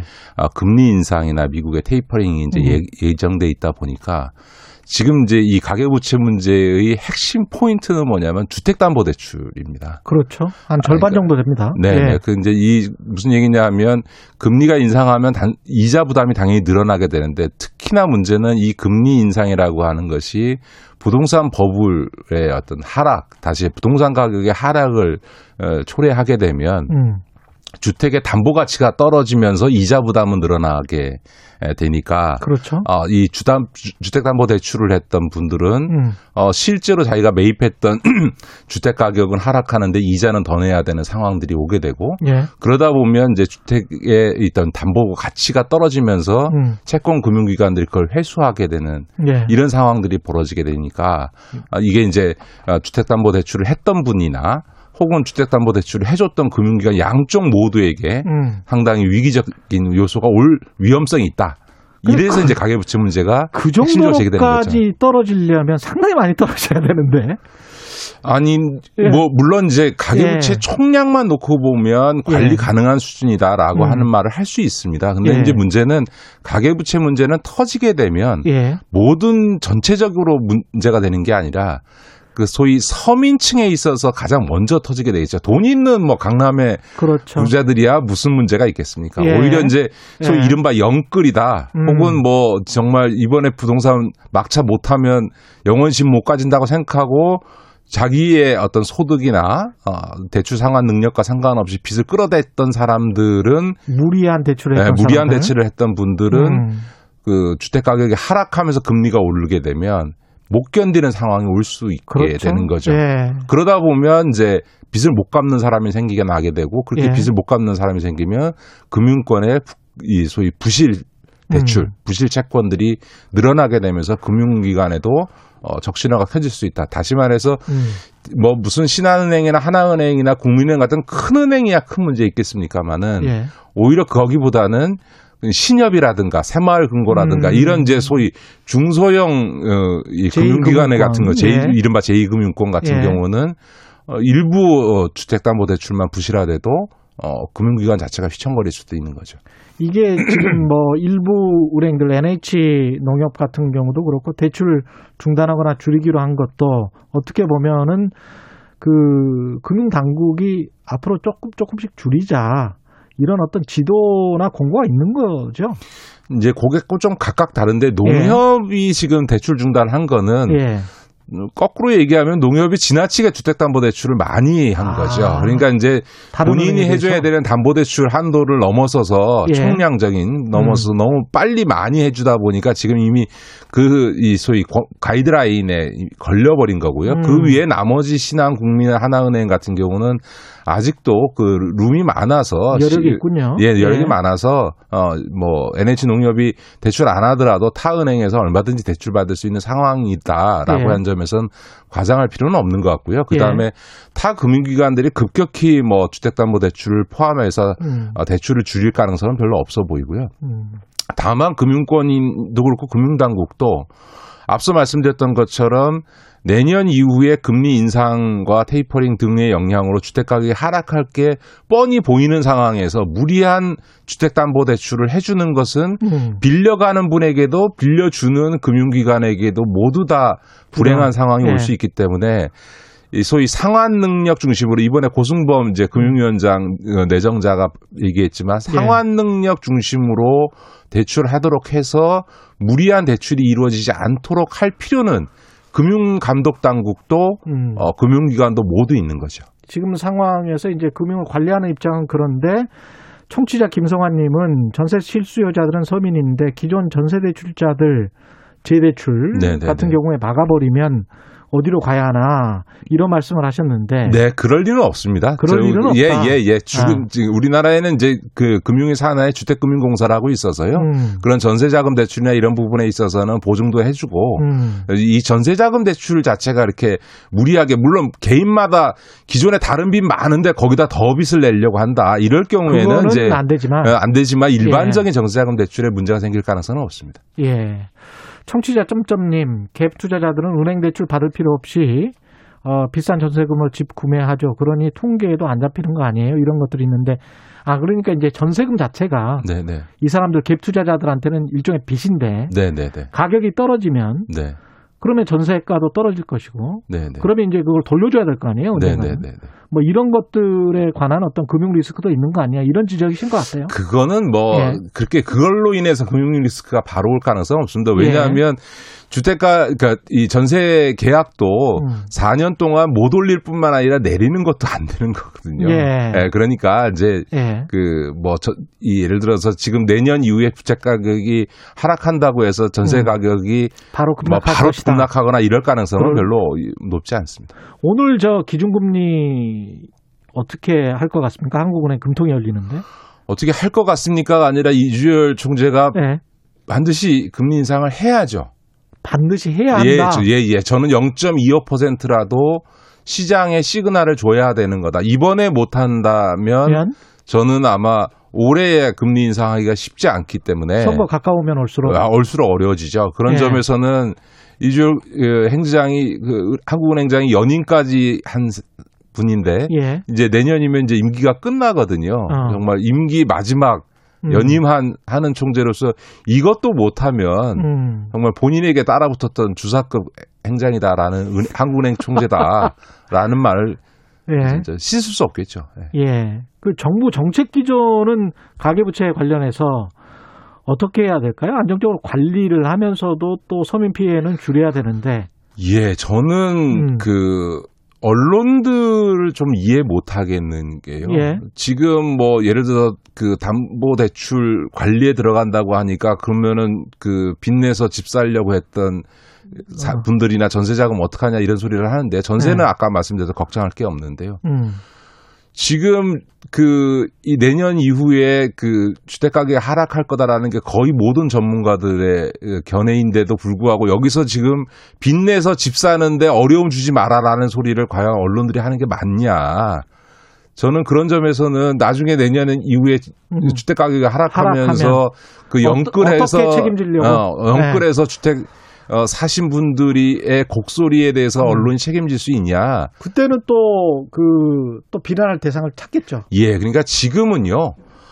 그렇게 무리해서 대출하지 않아 해, 서 어, 집을 살 필요 없이 그냥 음. 그런 무리하지 않고도 집 살 수 있는 분들은 이미 다 샀다고 봐야 되고요. 지금 이제 대출 받아서 집 살려고 하는 분은 진짜 막차 심리로 마지막 어, 이그 배팅을 하는 심리일 텐데 지금은 그때가 아닌 거죠. 음. 그런 점에서는 이렇게 뻔히 예견되는 내년 이후에 금리 인상과 부동산 가격 하락이 예견되는 상황에서 예. 무리한 주택담보대출이 발생하지 않도록 음. 어, 상환 능력 중심으로 대- 예, 가계부채 대출을 관리하겠다는 건 정책 당국으로서 너무나 당연한 거고 청취자들께서도 지금은 절대 무리해서 대출해서 집 살 때가 아니다. 이 음. 말씀은 저도 강조해서 드리고 싶습니다. 그 시간이 한 5분 정도 남았는데 이재용 그 삼성전자 네. 부회장이라는 타이틀을 지금 달아야 되는 건지 안 달아야 되는 지금 건지 현재 갖고 있는 거죠. 그 갖고 있죠. 네, 네. 근데 이제 그 뭐라고 해야 되나요? 일은 지금 한단 말이야. 서초사업으로 네, 네, 가서 네, 경영 현안도 보고 받고. 근데 이게 그러면 취업을 한 건가 안 한 건가? 박범계 법무부 장관은 무보수 비상임 미등기 임원이니까 취업으로 보기 어렵다. 뭐 이렇게 말했는데 박범계 장관의 발언은 법무부 장관으로서는 법리적으로는 예, 있을 수 없는 궤변을 궤변이다. 법무부 장관이 하신 거죠. 예. 어, 왜냐하면 그 과거 재벌 총수들 중에서 등기 임원- 임원이 아닌 분들이 너무 많아서 문제가 됐었죠. 네, 문제가 돼서 등기 임원으로 등재해 가지고 음. 어, 책임져라라고 책임 하는 적용해라. 법적 책임져라 이런 거였는데요. 예. 지금 이재용 부회장은 이미 이전부터 무보수로 일을 해 왔고요. 맞아요. 그 전에 예, 무보수였어요. 그다음에 예. 이건희 회장이 삼성그룹에 상근한 적이 없습니다. 늘 그냥 자택에서 예. 어, 일을 했고요. 그러니까 예. 다시 말해서 재벌 총수는 보수 안 받고 상근하지 않으면서 등기 임원으로 등재하지 않고도 음. 회사와 그룹을 실질적으로 지배해 왔던 거거든요. 그런 점에서 보면 무보수 비상근 미등기를 이유로 해서 취업이 제- 제한에 걸리지 않는다라고 하는 그 기준은 예. 법무부 장관은 있을 수 없는 궤변이죠. 왜냐하면 음. 우리나라는 IMF 경제 위기 이후에 상법에 사실상의 이사제도라는 걸 도입했습니다. 음. 그게 다 재벌 총수를 겨냥한 건데요. 직책 없고 상근하지 않고 보수를 받지 않아도 회사를 실질적으로 지배하고 있는 자는 사실상의 이사로 간주해서 법적 책임을 묻는다. 예. 라고 하는 게 상법상의 사실상 이사제도거든요. 음. 이런 상식, 상법상의 사실상의 이사제도 라고 하는 경제에 관련된 법률의 기본법의 상식도 무시하고 박준문계 장관이 무보수 미등기 어, 비상근이면 음. 취업 제한에 안 걸린다 이런 해석을 하는 거는 전 지나친 거죠. 아, 그러면 실질적으로 이렇게 행위를 해버리면 네네. 경영 행위를 해버리면 근데 그 법무부 장관이 이렇게 발언을 했기 때문에 뭐 어떻게 저 제어할 방법은 없지 않습니까? 아니요 취업 제한을 위반하게 되면 형사처벌하게 되어 아, 그렇게 있고요. 그런 될 점에서는 만약에. 조사에서 네. 만약 이게 이게 취업 제한 위반이 명백해지면 음. 또 다른 형사처벌의 대상이 됩니다. 1년 예. 이하의 징역 등의 형사처벌 조항이 있는 거고요. 예. 근데 이, 렇게 된 이유 중에 하나는 아마 삼성이나 이재용 부회장도 곤혹스러울 겁니다. 왜냐하면 원래 법과 특혜는 없고 특별 음. 사명 같은 특혜는 없고 법과 원칙에 따라서 절차적으로 가석방을 한다고 해놓고 일주일 뒤에 청와대에서 반도체 투자와 백신 등을 고려한 어, 가석방이었다라고 말을 해버렸잖아요. 음. 근데 이제 나왔는데 뭐 반도체 투자 등 이런 경영과 관련된 일을 아무것도 안 하면 야 너 쟤 왜 가석방 해줬냐 라는 소리 들을 것 같기도 하고. 그러네요. 가, 가만히 있자니 경제를 위해서 풀어줬다고 하는데 내가 아무것도 안 하는 것 꼴이 되고 하자니 취업 제한에 걸리고 하는 이런 딜레마적인 상황에 이재용 부회장이 놓여 있, 있는 거죠 지금. 그러니까 어떻게 보면 청와대와 법무부가 이 이재용 부회장이 애매해지는 상황을 만들어 버린 거. 어떻게 보면 한국 경제가 지금 재벌에 저당 잡힌 거 아닙니까? 사실 이제 백신이랄지 네. 그 삼성 바이오로직스가 또 백신을 생산하게 돼 버렸잖아요. 네, 네. 예. 그렇게 돼서 삼성전자에 대한 중요성뿐만이 아니고 바이오 분야까지 이렇게 크게 중요하게 됐기 때문에 그런 측면에서 어떤 근데 제가 뭐 여러 군데서 그런 얘기 하는데요. 예. 아마 백신 관련해서 삼성의 역할 얘기하면 정말 SK 그룹에 있는 분들은 정말 아, 좀 속이 상할 겁니다. 왜냐하면 지금 우리나라에 제. 제공되는 백신은 다 SK 바이오사이언스에서 생산하고 있는데 이제 음. 삼성은 이제 모더나로부터 위탁 생산을 이제 시작하고 그렇죠. 있는 마당인데 무슨 백신과 관련해서 이재용 부회장이 역할을 한다. 이거는 음. 정말 언론이나 정치권이 지어낸 말, 거, 말이고요. 정말. 예. 그 실제로는 반도체 투자의 경우에도 예정된 투자에 따라서 예. 이루어지는 거죠. 사실 예. 도대체 삼성이 저는 뭐 100조, 200조짜리 투자 계획을 발표한 게 벌써 몇 번째인지 모르겠는데 그게 음. 실제로 얼마나 이행됐는지 한번 언론에서 점검해 주시는 분 있으면 좋을 것 예. 같은데요. 다만 이재용 부회장의 경우에 좀 애매한 점이 있습니다. 왜냐하면 취업은 제한되어 있지만 지배 대주주로서의 권한을 제한하는 건 아니거든요. 어떤 음. 법률에도 그런 건 없습니다. 그러니까 비등기 이사가 될 수밖에 없는 거는 우리나라 상법상에 있어서 어, 집행유예 이사의 형을 받으면 등기 이사를 할 수가 없어요. 예. 뭐, 아예 그냥 이- 원래 등기가 돼 있어도 그게 박탈이 되는 거니까. 그렇죠. 예. 그러나 그렇게 등기 이사를 할 수 없게 법이 정해져 있음에도 불구하고 대주주로서의 소유권을 행사하는 데 있어서의 제한은 없습니다. 왜냐하면 아, 이재용 그렇겠죠. 부회장은 예. 자기 재산권을 행사하는데 형사 네. 처벌을 받았다고 재산권 행사에 제한이 걸리는 건 아니거든요. 음. 그러니까 그런 점에서 보면 일상적 경영자로서의 경영 활동을 하는 것은 취업 제한을 위반하는 것이지만 음.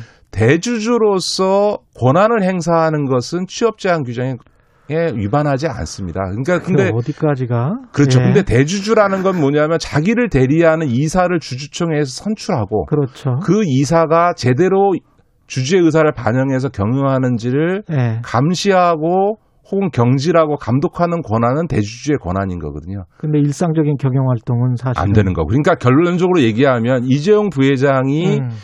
대주주로서의 권한을 행사하는 것은 무방하지만 예. 일상적으로 회사에 가서 경영자로부터 보고받고 지시하고 공장에 가서 현장 점검하는 음. 이런 일상적 경영 활동을 하는 것은 안 되는 거죠. 알겠습니다. 말씀 감사하고요. 김기식 더 미래연구소 소장이었습니다. 고맙습니다. 네, 고맙습니다. KBS 라디오 최경영의 최강시사 듣고 계신 지금 시각은 8시 46분입니다. 여러분은 지금 KBS 1라디오 최경영의 최강 시사와 함께하고 계십니다. 네, 공군과 해군의 성추행 피해 사망 사건이 발생하면서 문재인 대통령 지시로 이를 위한 합동위가 꾸려졌었는데 그런데 고등군사법원 페이지가 골자인 군사법원의 권한 축소 개정안이 국회 법사위를 통과하면서 이에 반발한 합동위 위원 6명이 어제 사퇴 의사를 밝혔고요. 지난 두, 달, 두 달 새 이렇게 되면 총 12명이 사퇴를 한 겁니다. 어떤 문제가 있는 건지 어제 합동위 위원 사퇴 의사를 표명한 군인권센터 임태훈 소장 연결돼 있습니다. 안녕하세요. 네, 안녕하십니까. 예. 그 합동위원들이 전부 기대를 접는다. 사퇴 의사를 밝힌 이 이렇게 이야기를 했단 말이죠. 네. 왜, 왜 기대를 접는 거죠? 어, 우선은 대통령께서 상황의 심각성을 좀, 뭐, 파악하시고, 예. 이제 민간이 참여하는 병영 개선 기구를 만들라고 지시했는데요. 예. 처음엔 저희도 뭐, 이번에 개혁을 좀 해야 되지 않을까. 왜- 왜냐하면 뭐, 윤일병 사망 사건이 발생했던 2014년도에도 국민적 공분이 있었고, 그 당시에도 이와 관련된 위원회가 꾸려졌지만, 사실상 그, 많은 성과를 내진 못했습니다. 예. 아, 그래서 이번에는 이중사 사망 사건을 계기로 근본적인 걸 좀 뜯어 고치자라는 심정으로 좀 참여를 했는데요. 음. 결국은 대통령이 지시했으니까 앞에서는 공손하게 하는 척하고 위원들에게는 좋은 안을 달라고 하지만 뒤로는 국회에서 협착질을 하고 있다라는 비난을 이제 받게 된게 어, 군사법원법에 대한 어, 어떤 이상한 이제 그 고등군사법원만 내주는 방식으로 가고 있고요. 뒤에서 협잡질을 하고 있는 사람은 누굽니까?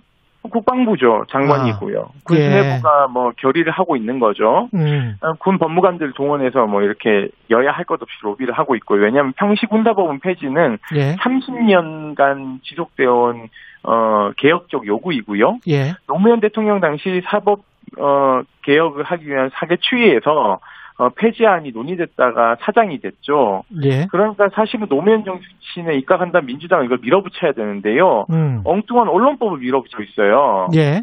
그래서 저는 민주당도 빨리 정신 차리고 음. 개혁의 본질로 돌아와야 된다고 생각하고 있고요. 예. 그리고 군사 그러니까 군을 감시하는 군인권 보호관 제도가 있습니다. 예. 이것이 핵심적인 건 불시부대 방문권인데요. 통보하지 않고 쳐들어가는 것이죠. 그렇죠. 이것은 독일의 네. 국방본부지만에서 따온 것인데요. 예. 이것을 국방부가 조승래 의원에게 청탁해서 불시부대 방문권 삭제하고 오히려 국방부 장관이 조사 중단을 요청, 요청할 수 있는 독소 조항을 넣어놨습니다. 아. 어, 저희가 이것을 그 어, 강력한 그 독립기구로서 불시부대 방문권 등등을 넣은 음. 결의안을 패스트트랙을 태워서 통과를 시켰습니다. 합동위원회에서요. 예.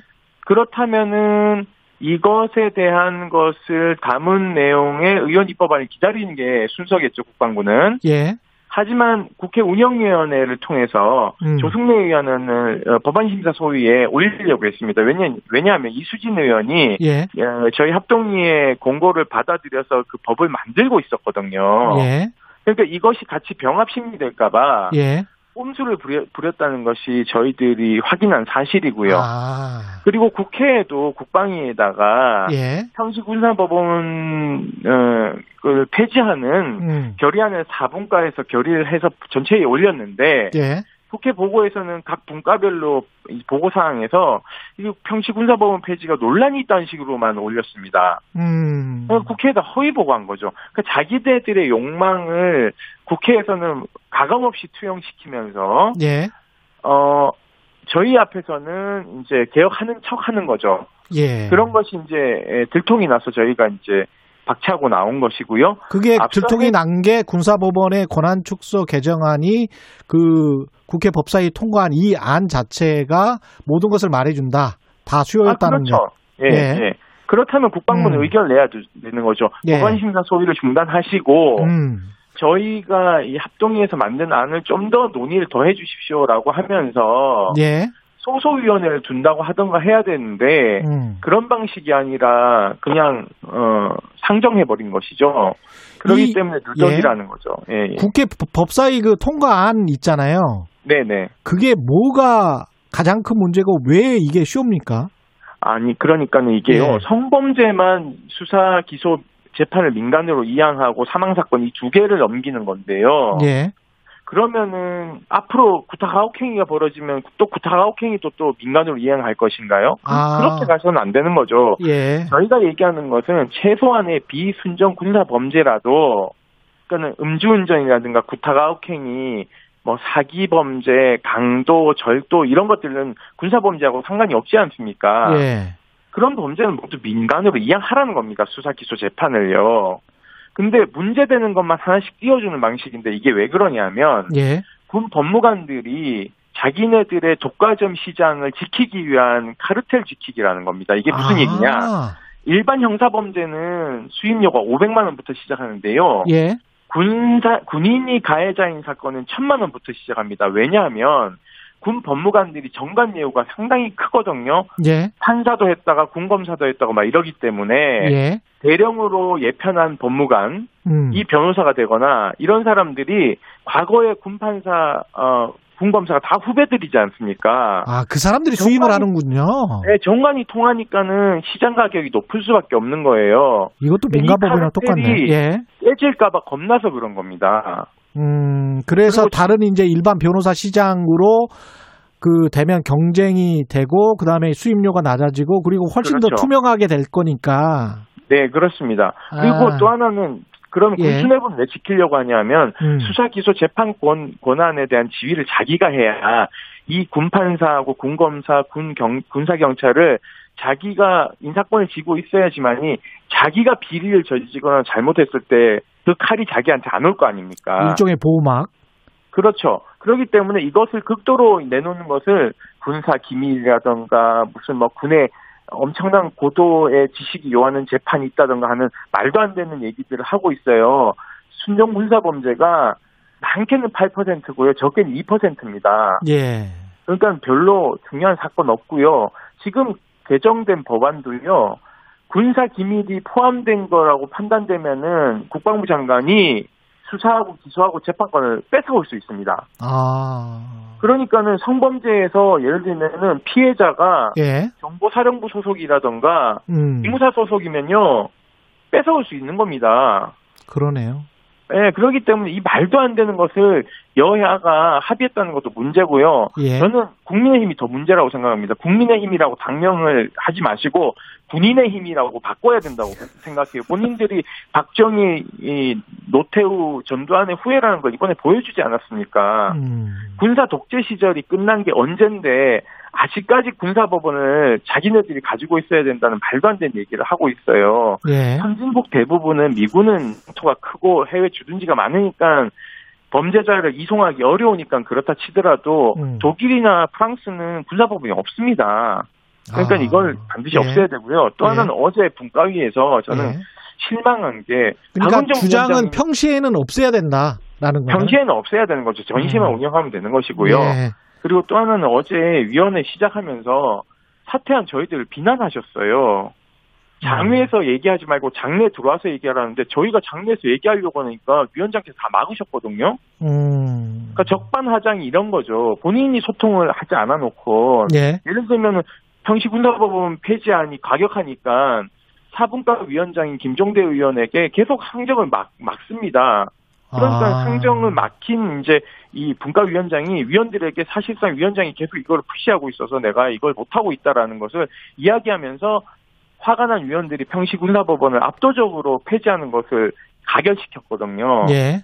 근데 어제는 또 부결시키기 위해서 엄청 노력을 하십니다. 예. 정족수 확인도 제대로 안 하시고 부결됐다면서 방망이를 마구 두들기세요. 음. 나중에 확인하니까는 정족수 한 명이 미달돼서 이게 회의가 무산됐거든요. 그러니까 나간 위원들한테 침을 그만 뱉으시고 음. 이것을 안 하려고 하는 국방부 장관을 뭐라고 해야 되는 거죠. 저는 음. 국방부 장관하고 박은정 위원장이 빨리 사퇴해야 된다고 봅니다. 알겠습니다. 그래야지 이 개혁의 걸림돌들이 이 그 순차적으로 밀려나면서 개혁을 하는데 지금 국방부 장관은 일곱 번째 사과를 하는데도 경질하지 않고 있어요. 알겠습니다. 더군다나 개혁을 하겠다고 들어간 음. 우리 국권익위원회에서 우리 김영란법 통과하면서 굉장히 존경받았지 않습니까? 여기까지 해야 됩니다. 예, 네, 시간이 다 그리고 또 됐습니다. 하나, 또 하나는 마지막으로요. 군인권센터 임태훈 소장이었습니다. 고맙습니다.